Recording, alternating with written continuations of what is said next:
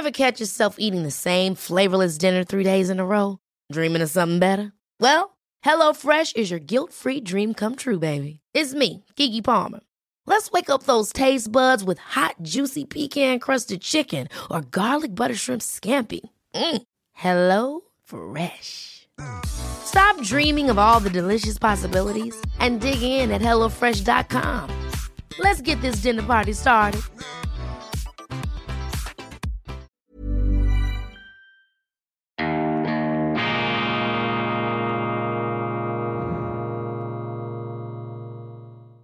Grüezi miteinander, einen wunderschönen guten Morgen, meine sehr verehrten Damen und Herren, liebe Freunde, vor allem in Deutschland und in Österreich.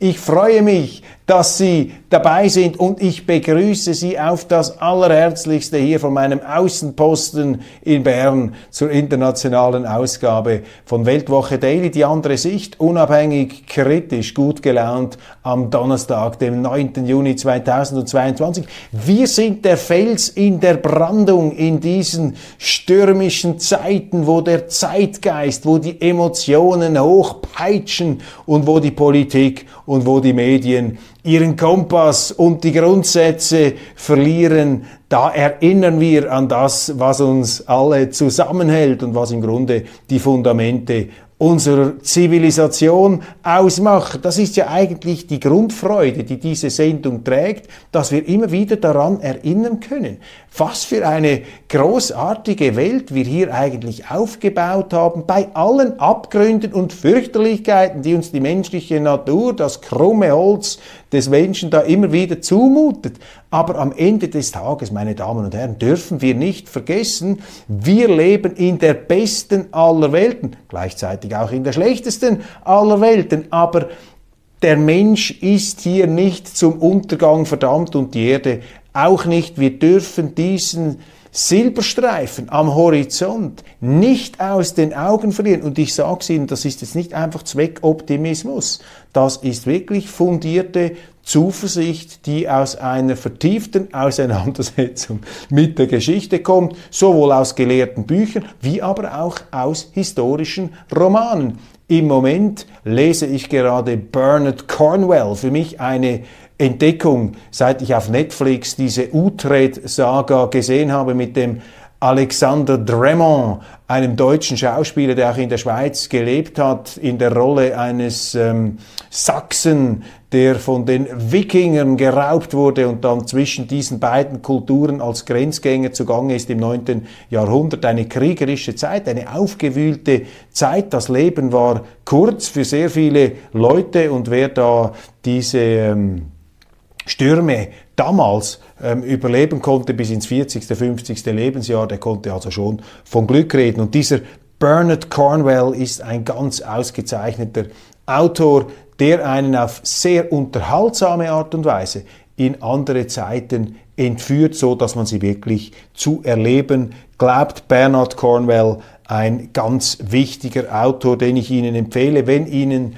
die Zeitungen zu viel werden und wenn Sie auch nicht mehr Weltwoche Daily anschauen mögen, Gott behüte, dann gibt's immer noch den Bernard Cornwell. Oder wenn auch Ihnen das Lesen mal etwas auf den Geist gehen sollte, schauen Sie bei Netflix die Utrecht-Saga an. Aber da werden schon auch Schwerter geschwungen, es geht etwas äh, handfest zu und her, also zart beseitete Gemüter sollten da eher aus, ähm, ja, sollten sich da vielleicht äh, entsprechend vorbereiten. Allerdings, auch interessant, auch weibliche Kundschaft schätzt diese Sendung, ist also nicht einfach nur ein Macho-Vollprogramm mit äh, fürchterlich äh, bemannten äh, Felljacken und schwertschwingenden Wikingern und Sachsen, die sich da gegenseitig den Schädel einschlagen. Es ist schon noch etwas subtiler, das Ganze angelegt. Viel subtiler. Heute die neue Weltwoche ähm, herausgekommen. Ich habe auf der schweizerischen ähm, Programmschiene das bereits ausgiebig vorgestellt. Deshalb mache ich das hier nicht mehr. Und ich stelle jetzt auch fest, das ist ja die zweite Sendung heute Morgen, dass ich auch wieder im Vollbesitz meiner körperlichen Kräfte allmählich bin. Denn ich habe ein Geheimnis offenbart, dass ich nämlich seit zwei Tagen, heute ist der dritte Tag, ich habe das Training noch vor mir, hundert Liegestütze mache. Jeden Morgen hundert Liegestütze, nicht am Stück. Ich staffle das zwanzig, zwanzig, zwanzig oder zwanzig, zwanzig, dann nur noch Zehner, wie viel das ich mag. Jetzt bin ich bereits übersäuert. Aber ich habe in einem sehr interessanten Artikel in der Tageszeitung Die Welt gelesen, dass diese Liegestütze eine völlig unterschätzte Grundlagen Übung sind, vor allem für Leute, die viel sitzen. Und da müssen sie nicht stundenlang im Wald herumrennen, sie müssen da auch nicht auf dem Golfplatz äh, herumirren oder auf dem Tennisplatz sich da irgendwelche Achillessehnenprobleme oder äh, Gelenkschmerzen einfangen. Sie können mit einem ganz einfachen Training, Sie müssen es einfach richtig durchführen, Liegestütz machen. Und ich sage Ihnen, der Trainingseffekt, der Schmerzeffekt am Anfang, der ist spürbar, aber auch ein Glücksgefühl, wenn Sie die hundert geschafft haben. Und ich ziehe es jetzt also durch. Ich werde das sicher mal drei Wochen lang machen und beobachte dann ganz genau, was passiert. Jetzt weniger aus kosmetisch-ästhetischer Rücksicht. Es geht hier einfach wirklich darum, wenn Sie mal im fortgeschrittenen Alter sind wie ich, dass man schaut, dass der Rücken da noch einigermaßen muskulös ist und dass man dann nicht irgendwelche Bandscheibenprobleme und all diese unappetitlichen Dinge bekommt, über die ich jetzt nicht erzählen möchte. Also ähm, Liegestützen, ich berichte da über den galoppierenden, äh, entweder äh, ansteigenden äh, Gesundheitspegel oder aber äh, den allmählichen Zerfall meiner Muskelmasse. Mal sehen, was da alles noch auf uns zukommt. Ja, interessant, Russland, ein baldiges Ende der Seeblockade ist nicht in Sicht. Das ist so eine Nachricht, die uns äh, erreicht. Moskau macht Kiew dafür verantwortlich, dass keine Handelsschiffe die ukrainische Schwarzmeerhäfen verlassen können. Ein Gespräch zwischen dem russischen Außenminister Lavrov und seinem türkischen Amtskollegen Çavuşoğlu bringt keinen Durchbruch. Ja, was Sie in den Zeitungen lesen, ist ja Putin, der ja sowieso an allem mehr oder weniger schuld ist, äh, wird dann irgendwann auch noch den Klimawandel zu verantworten haben. Putin ist an allem schuld, auch für die globale Hungerkrise. Das hat man äh, ihm jetzt äh, zugewiesen. Ich bin nicht so sicher, äh, ob das stimmt, meine Damen und Herren. Ich stelle hier ab, nicht auf äh, eine Depesche aus dem Kreml, sondern auf eine Nachricht, die ich im Schweizer Tagesanzeiger gelesen habe. Russland erklärt sich zu Garantien für Getreideexporte aus der Ukraine bereit. Russland hat sich zu Sicherheitsgarantien für Getreide exportierende Schiffe aus ukrainischen Häfen bereit erklärt. Dies könne in Zusammenarbeit mit unseren türkischen Kollegen geschehen, erklärte der russische Außenminister Sergej Lavrov am Mittwoch in Ankara bei einer Pressekonferenz nach einem Treffen mit seinem türkischen Amtskollegen Kollegen Mevlüt Çavuşoğlu, das, was ich Ihnen hier gerade gesagt habe. Die Ukraine lehnt es indes aus Angst vor russischen Angriffen ab, den Hafen von Odessa von Minen zu befreien. Doch noch interessant hier diese Facette, die in dieser ganz, in diesem Trompetengetöse, in dieser äh, Feuerwalze der Putin-Anfeindung nicht so richtig ähm, zur Geltung gebracht wurde journalistisch. Dass die Ukrainer sagen, wir räumen hier Odessa nicht die Minen aus dem Wasser. Jetzt kann man sagen, ja gut, die Russen sind sowieso schuld, weil sie ja diesen Krieg angezettelt haben und deshalb verteidigen die sich mit den Minen. Aber da sehen Sie jetzt mal, es ist eben nicht so einfach und alles schwarz-weiß und das sind nur die Bösen und das sind nur äh, die Guten, so funktioniert es nicht. Ich glaube, dass die Ukrainer eine große Verantwortung dafür haben, dass diese Getreideexporte nicht stattfinden können. Aber die Medien bringen das nicht übers Herz, das zu schreiben. Da fällt ihnen eher irgendwie die rechte oder die linke Hand ab, als dass sie das in einen Computer äh, tippen würden. Die Journalisten. Und um hier gleich wieder die Ausgewogenheit zu bringen, mit einem Kollegen gesprochen in Bern. Was ist der größte Fehler von Putin in dieser ganzen Geschichte? Ich habe ja viel über die Fehler auch des, äh, des Westens gesprochen und über die muss man auch sprechen, weil die überall verschwiegen werden. In der Neuen Weltwoche übrigens einen tollen Artikel, ein Interview von Urs Gehriger mit Douglas McGregor, einem amerikanischen Oberst, ähm, in West Point ausgebildet, an der Kaderschmiede, an der Elite-Militärschule. Und der zieht also regelrecht vom Leder gegen die Biden-Regierung hochkompetent Souveränität und von unserem Mann natürlich gechallenged. Der nicht einfach danach gebeten, was irgendwo erzählt wird, der wird richtiggehend herausgefordert von äh, meinem Kollegen Urs Gehriger. Ein tolles Interview, das Sie unbedingt ähm, lesen müssen. Aber was sind die großen Fehler von Putin, abgesehen von den äh, auch kolossalen Fehlern des Westens, die mir viel zu sehr beschwiegen werden? Darum ähm, stelle ich sie nach vorne. Aber selbstverständlich hat auch Putin große Fehler gemacht. Und die Analyse, wenn ich das noch einmal etwas Revue passieren lasse, ich bin ja auch überrollt worden von diesen Ereignissen, hatte nicht damit gerechnet, dass es zu diesem Krieg kommt. Jetzt rein machttechnisch analysiert, nicht moralisch. Kann mich noch sehr gut erinnern, bevor es am Donnerstag losging, auch mit einigen Kollegen gesprochen, wie beurteilt ihr das, was da passiert? Und alle waren, obwohl sie es sich kaum getraut haben zu sagen, waren alle eigentlich sehr beeindruckt davon, wie Putin dieses Machtschach um die Ukraine spielt. Zum einen diese Truppenaufmärsche an den Grenzen da, diese Manöver, gleichzeitige Beteuerung, wir machen nichts. Noch einmal, ich qualifiziere das nicht moralisch. Ich, ich schaue das einfach wie in einem Fußballmatch an, Spielzüge oder in einem Schach.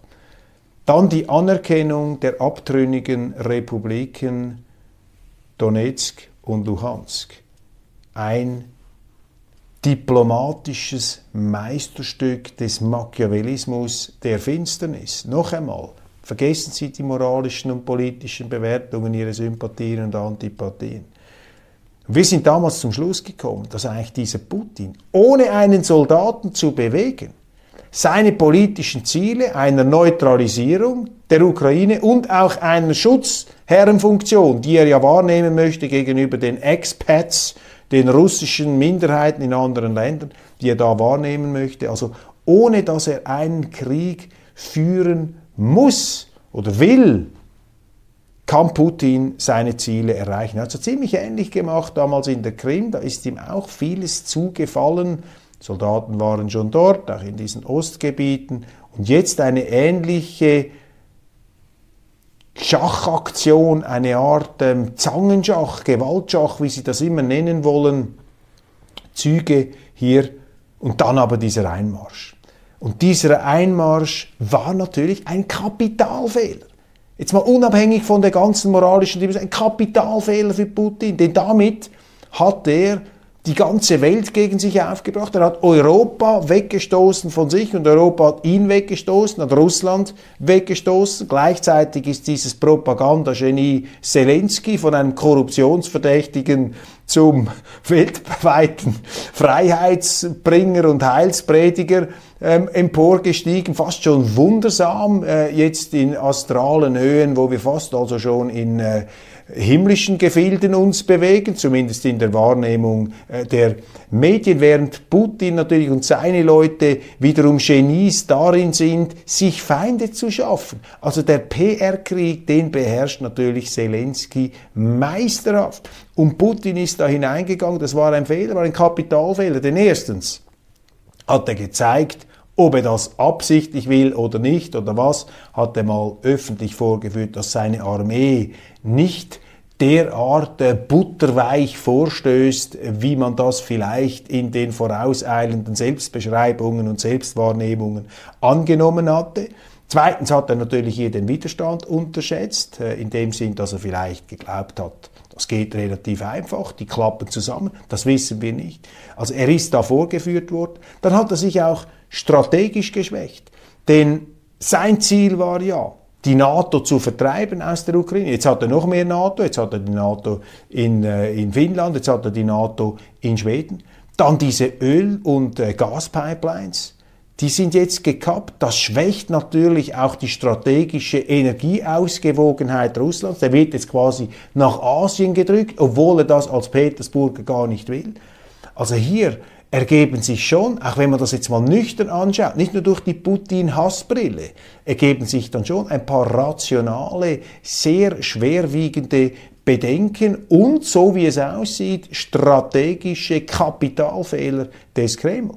Die werden hier nicht ausgeblendet, meine Damen und Herren. Die sehen wir glasklar.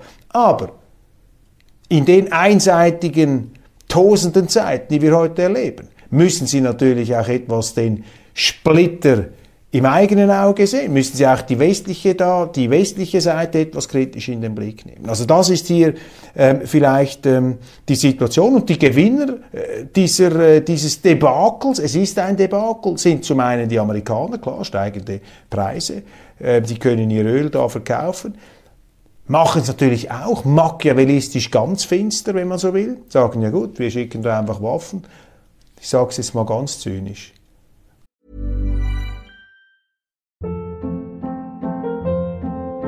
Hold up. What was that? Boring. No flavor. That was as bad as those leftovers you ate all week. Keke Palmer here. And it's time to say hello to something fresh and guilt-free. HelloFresh. Jazz up dinner with pecan-crusted chicken or garlic butter shrimp scampi. Now that's music to my mouth. HelloFresh. Let's get this dinner party started. Discover all the delicious possibilities at HelloFresh Punkt com. Life is full of what-ifs, some awesome, like what if A I could fold your laundry? And some, well, less awesome, like what if you have unexpected medical costs? UnitedHealthcare can help get you covered with Health Protector Guard fixed indemnity insurance plans. They supplement your primary plan to help you manage out-of-pocket costs. No deductibles, no enrollment periods, and especially no more what-ifs. Visit U H one Punkt com to find the Health Protector Guard plan for you. Dann bringen sich da diese Slawen gegenseitig um, da im Vorhof Russlands. Ist ja auch nicht unbedingt gegen das Interesse der äh, Vereinigten Staaten gerichtet. Das klingt jetzt sehr mitleidlos, neonlichtmäßig, aber, meine Damen und Herren, so läuft doch das in der Weltpolitik. Die Chinesen, der Chinese wird auch gestärkt, denn er hält sich da geschickt äh, etwas in der Balance, nicht wahr, auf allen Ebenen, ähm, gelenkig, feingliedrig. Ähm, gibt ja sogar die Theorie, dass sie da Shanghai und all diese Häfen bewusst abre- abregeln, um den Westen noch etwas zu piesacken. Ich glaube zwar nicht, dass das äh, tatsächlich zutreffen könnte, aber heute ist auch nichts mehr unmöglich, meine Damen und Herren, wenn wir gesehen haben, was während der Corona-Pandemie so alles passiert ist. Also die Chinesen profitieren sicherlich auch. Die ganz großen Verlierer, die Verlierer sind sicher die Ukrainer. Die Russen sind verlieren, natürlich, weil man kann, auch wenn man jetzt eine Lösung findet, irgendwie übers Knie bricht, kann man ja auch nicht einfach wieder zurück zur Tagesordnung. Also Putin ist in dem Sinn verbrannt für den Westen. Die haben sich so aus dem Fenster äh, geneigt. Und ähm, ja, man wird zwar irgendwie gezwungen sein, mit ihm wieder zusammenzukommen, aber hier ist einfach viel, viel, viel Geschirr zerschlagen worden, natürlich auch von beiden Seiten. Und die Europäische Union, Europa gehört auch zu den Verlierern. Wir machen Sanktionen, die nichts bringen, die uns genauso schwächen wie die Russen. Wir liefern Waffen, die im Grunde ein sinnloses äh, Schlachten einfach verlängern. Wir machen den Ukrainern Hoffnungen, ohne es selber wirklich ernst zu meinen. Ich habe gerade die Nachricht gesehen, die Ukraine werde keine Alternative zum Status eines E U-Beitrittskandidaten akzeptieren und sehen den skeptischen E U-Ländern keine rationalen Argumente, sagte der ukrainische Außenminister Kuleba. Ja, jetzt hat man sich da hineingeritten mit diesen Zusagen und mit diesen nicht ernst gemeinten Beschwörungen und Belobigungen. Und jetzt nehmen natürlich die Ukrainer die Westler beim Wort und sagen, ja, ihr habt uns die NATO versprochen, ihr habt uns die E U versprochen. Die anderen haben es aber gar nicht ernst gemeint. Man hat das nur aus dieser gutmenschlichen Oberflächlichkeit herausgesagt, um gut dazustehen. Ja, wir können ja unseren ukrainischen Freunden, die können die ja nicht im Stich lassen. Aber hinter vorgehaltener Hand haben sie gesagt, aber am Himmels Willen, die wollen wir doch nicht in der E U, die wollen wir doch nicht in der, in der NATO haben. Können Sie sich erinnern noch an diese Visa-Skandale in den zweitausender Jahren? Als da plötzlich die, die Gefahr schien, dass da die Ukrainer Europa überrannt, da war heillose Panik in Deutschland, da hieß es, ja, da kommen ganz korrupte Elemente. Jetzt, ich will den Ukrainern hier auch nicht zu nahe treten, aber Entschuldigung, das ist jetzt nicht einfach ein blütenreiner demokratischer Vorbild- und Vorzeigestaat, der da jetzt quasi im Eilzugstempo in die E U integriert werden sollte, mit allen Kosten und Aufbauprogrammen und angedockt an die Geldschläuche, die am Schluss dann irgendwo saugen im Portemonnaie des deutschen Steuerzahlers. Und vielleicht noch bei den Holländern etwas, die Franzosen sind ja Mathematikgenies, die können sich so ähm, zurechtrechnen, dass am Schluss nichts bezahlt werden muss, am Schluss müssen das die Deutschen wieder schultern und die äh, Politiker sagen dann, wir schaffen das, obwohl es sie keinen müden Heller ähm, kostet. Also Europa wird sicherlich auch zu diesen Verlierern gehören. Was ist die Situation im Kriegsgeschehen? Auch da, ich lese jeden Tag Meldungen, russische Armee, Zusammenbruch, finden keine Leute mehr, jetzt müssen sie Panzerfahrer anwerben. Verschämt, verschämt heisst dann doch, oh, dieses Dorf wieder gefallen, oh, schwere Verluste bei den Ukrainern. Jetzt lesen wir Sjewjerodonezk, möglicherweise vor dem Fall.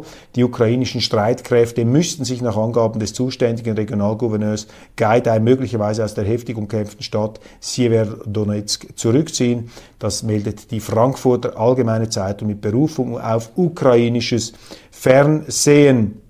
Im Süden der Ukraine fänden vor allem Artilleriegefechte und Luftgefechte statt. Es gäbe kaum terrestrische Operationen mehr. Über die Getreideexporte haben wir gesprochen. Über den E U-Beitrittsstatus haben wir auch gesprochen. Der Ukraine, die gebieterisch fordert, hier keine Alternative akzeptieren zu wollen. Und interessant, meine Damen und Herren, auch diese Nachricht noch.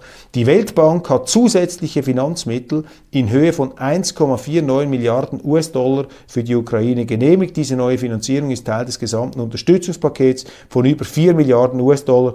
Nahezu die Hälfte dieser Mittel wurden bereits ausgezahlt. Die Mittel werden für die Löhne von Regierungs- und Sozialarbeitern verwendet. Das Projekt wurde auch durch Beträge, Beiträge mehrerer Länder, darunter die Schweiz, zu einem neuen Multi-Donor-Trust-Fund kofinanziert. Also Sozialarbeiter oder Regierungsarbeiter müsste man sein. Die bekommen jetzt dieses Weltbankgeld hier. Unglaublich! Also das ist auch die Kunst des Obenbleibens. Gleichzeitig hat die Weltbank dann für uns alle anderen, die wir eben nicht in den Genuss solcher fremdfinanzierten Subventionen kommen, die wir auch irgendwie noch bezahlen müssen, damit da die entsprechenden Sozialarbeiter und Regierungsleute in der Ukraine auch genügend Geld bekommen. Gleichzeitig hat die Weltbank gesagt, aber ihr anderen da, die das Ganze zahlen müsst da für die Ukraine, ihr müsst euch auf eine Stagflation, auf eine Rezession und Inflation ähm, gefasst machen. Größte Wachstumsverlangsamung der weltweiten Wirtschaft seit achtzig Jahren.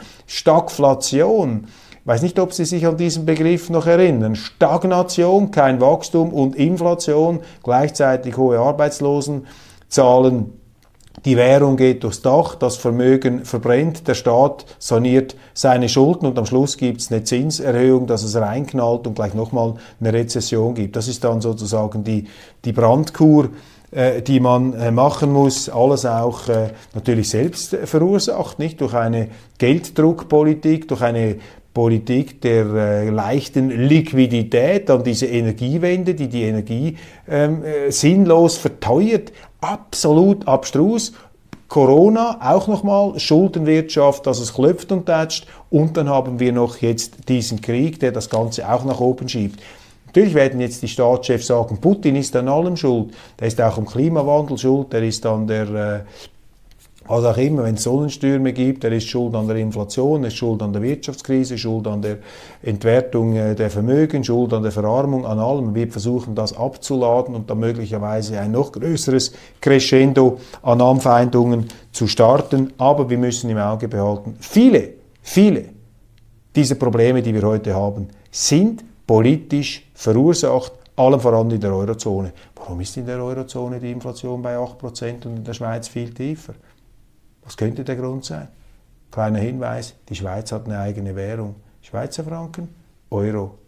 Könnte es damit zu tun haben?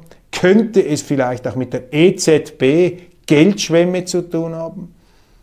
Man kann gar nicht mehr die Zahlen buchstabieren, die bringen sie gar nicht mehr in eine Zeitungsreihe hinein. So viel Liquidität ist da künstlich geschaffen worden, um Staatsschulden aufzukaufen. Muss ich auch mal vorstellen, Staatsschulden. Ich habe immer gesagt, das machen wir nicht. Das ist, die Lekt- das ist die Lektion der europäischen Geschichte, vor allem auch der deutschen. Nie mehr Staatsschulden kaufen. Das ist das Schlimmste, hat Hyperinflation gebracht. Was macht die E Z B seit mehreren Jahren, seit Mario Draghi gesagt hat, whatever it takes, was immer es braucht, richtig Staatsschulden kaufen.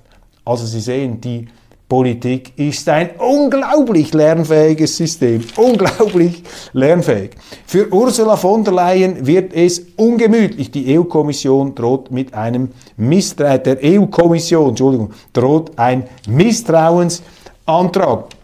Jetzt werden viele von Ihnen sagen, ja klar, diese Ursula von der Leyen hat ja schon in Deutschland versagt und dass man sie jetzt auch in der E U-Kommission endlich dran nimmt, ist eine Frage der Zeit. Ja, kann man alles sagen, aber die Motive jener, die jetzt auf von der Leyen losgehen, die stimmen dann hinten und vorne nicht. Was ist der eigentliche Auslöser? Der eigentliche Auslöser ist, dass Ursula von der Leyen aufgrund natürlich auch des Ukraine-Kriegs Abstand, Abschied genommen hat von dieser Politik der Demütigung gegenüber Polen. Hat er den Polen da immer etwas äh, den Schuh ins Genick gedrückt, weil die da eine Richterkammer eingeführt haben, um ihre vermutlich noch von Altkommunisten durchseuchten Gerichte da etwas äh, neu auszurichten und diesen ganzen alten Richterstaat noch aus der Sowjet- und Kommunistenzeit heraus etwas zu entrümpeln. Sie verzeihen dieses uncharmante Vokabular. Ähm, das ist die Situation in diesen Staaten, auch in Ungarn übrigens. Das wird im Westen überhaupt nicht verstanden. Man ist ja alles nur an den eigenen Maßstäben. Ja, ah, das ist nicht wie bei uns, also ist, muss es ja ganz schlimm sein. Andere Länder, andere Sitten.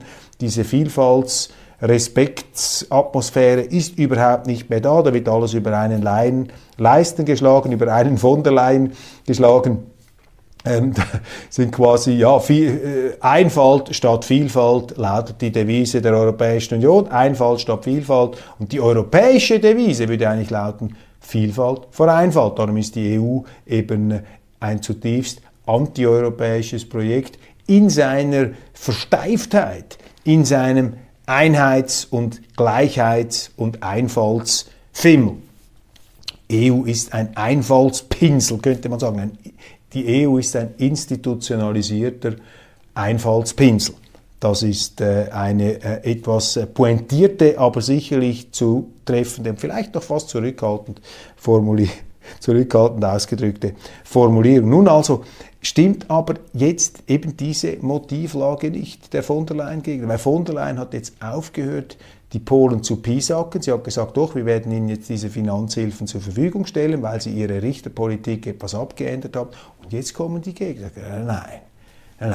Also so schnell dürfen wir diese Polen da nicht vom Haken lassen. Das geht dann gar nicht. Was sie da an Reformen angekündigt haben, das ist noch überhaupt nicht ausreichend. Da sage ich Ihnen einfach etwas. Diese permanente Politik der Arroganz aus Brüssel gegenüber Polen, gegenüber Ungarn, gegenüber Rumänien findet die ja nur deshalb nicht statt, weil die Rumänien gar nicht auf der Landkarte haben. Das haben sie gar nicht im Visier, sind gar nicht in der Lage, neben, wenn sie quasi etwas effizienter organisiert werden in der Europäischen Union, dann würden sie ihre, ganz, ihre Arroganz auch auf ähm, Rumänien und andere Staaten und um Bulgarien und den ganzen osteuropäischen Raum da ausweiten. Aber diese Arroganz, die kommt jetzt super schlecht an in diesen ehemals kommunistischen neuen E U-Staaten. Und mich beelendet das, meine Damen und Herren. Ich habe das hier immer wieder gesagt. Wir leben heute in einer Zeit, in der die Aufklärung, Freiheit, sehr viel von dem, was eigentlich Europa ausmacht, aus diesen ehemals kommunistischen Kolonien kommt, inklusive D D R. Aber was macht der Westen, was macht die westliche Hemisphäre, was macht Brüssel? Man putzt sich ständig die Schuhe an diesen Osteuropäern, die sich selber als Mitteleuropäer sehen, ab, weil eben der eigentliche Osteuropäer ist Russland. Russland ist auch ein europäisches Land und da kennt ja dann die Verachtung und Herablassung gar keine Grenzen mehr. Denen unterstellen wir auch eine Art Kulturkonstante äh, der Grausamkeit und der Entmenschung. Äh, unglaublich, wie das auch in die Kriegsführung hineinprojiziert wird und äh, wieder einfach ausgeblendet wird. Das ist im Prinzip die grausamste Form der Kriegsführung der Westen entwickelt hat. Gut, da gehören die Russen zum Teil auch dazu. Aber ich glaube, da ist weder irgendein Deutscher noch ein Amerikaner, auch nur im entferntesten befugt, da seinen Moralzeigefinger auszurollen gegenüber Moskau, äh, nach all dem, was man selber äh, verbrochen hat im Laufe der Jahrhunderte. Und ich will hier nicht in die Details gehen, weil sonst äh, äh, wirklich Deprotainment-Stimmung dann äh, langsam ausbricht in dieser Sendung. Also, Ursula von der Leyen unter Druck, ähm, angezählt, vielleicht aber aus den falschen Motiven. Ähm, blenden wir weiter. E U-Parlament will ab zwanzig fünfunddreißig nur noch emissionsfreie Fahrzeuge zulassen. Der Verbrenner ist verboten. Und wenn Sie ein Elektromobil haben, dann spielt in der C O zwei Bilanz die Herstellung überhaupt keine Rolle. Da sind Sie reingewaschen, da sind Sie vom Ablass äh, der neuen Klimakirche befreit. Und wenn die Münze in dem Kasten springt, äh, in die, wenn die Münze in der Kasse klingt, die Seele in den Himmel springt. Dieser äh, gute alte Grundsatz der vorreformatorischen Ablasshandelszeit, der ist jetzt dank Greta und ihren, ihren Kindersoldaten und den entsprechenden äh, Sachwaltern in der Politik wieder voll da. Sorry, ich muss das auch. Wie soll das gehen? Ab zwanzig fünfunddreißig kein Verbrennungsmotor mehr. Der Verbrennungsmotor ist der Motor der modernen Zivilisation und des Wohlstands. Ja!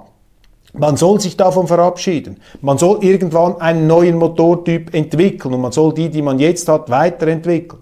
Aber dieser forcierte Umbau der Verbrennungsmotoren-Zivilisation, das kommt nicht gut heraus, meine Damen und Herren, weil das nicht organisch abläuft, weil das nicht marktwirtschaftlich abläuft, weil das nicht nach Kunden- und Konzern- und Kundenbedürfnissen und unternehmerischen Prozessen abläuft. Hier hebelt die Politik mit Eisenpranken hinein und versucht, diesen ganzen Prozess zu, zu steuern und zu stören. Planwirtschaft pur. Und jetzt ab zwanzig fünfunddreißig. Das sind wie diese... diese äh, kommunistischen Pläne, die da gemacht wurden. Jetzt habe ich hier eine, einen äh, offenbar zu laut gesprochen hier, ich beeile mich. Es braut sich der Sturm äh, zusammen. Letztes Thema, ganz kurz.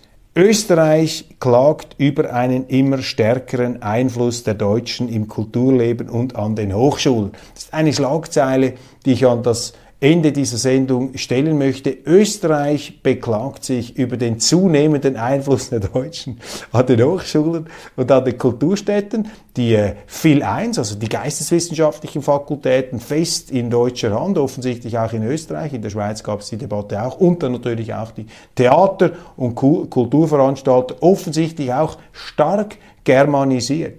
Und unter die Räder kommt dann die autochtone, eingeborene, großartige österreichische Kultur. Wir lesen, dass äh, zum Beispiel Heimito von Doderer, der große Schriftsteller, der Thomas Mann, der Österreicher, zum Teil gar nicht mehr gelehrt wird, weil dieser Thomas Mann, äh, Entschuldigung, dieser Heimito von Doderer nur österreichische Regionalliteratur sei.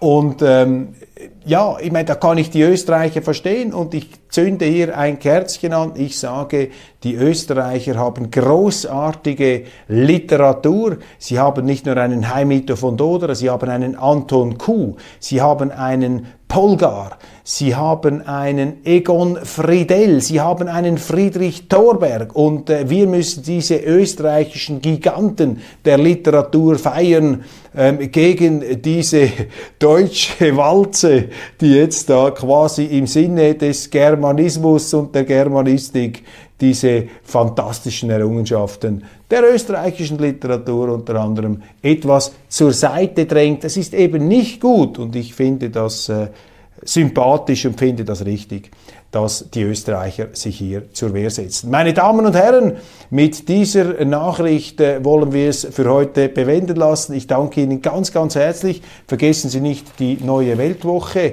äh, zu lesen, zu abonnieren, noch besser.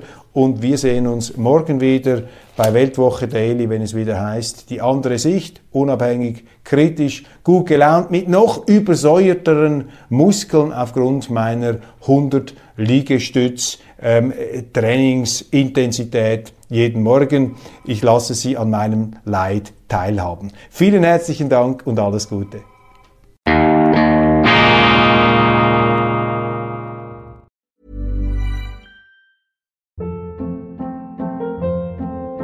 Hold up. What was that? Boring. No flavor. That was as bad as those leftovers you ate all week. Keke Palmer here, and it's time to say hello to something fresh and guilt-free. HelloFresh. Jazz up dinner with pecan-crusted chicken or garlic butter shrimp scampi. Now that's music to my mouth. Hello Fresh. Let's get this dinner party started. Discover all the delicious possibilities at hello fresh dot com.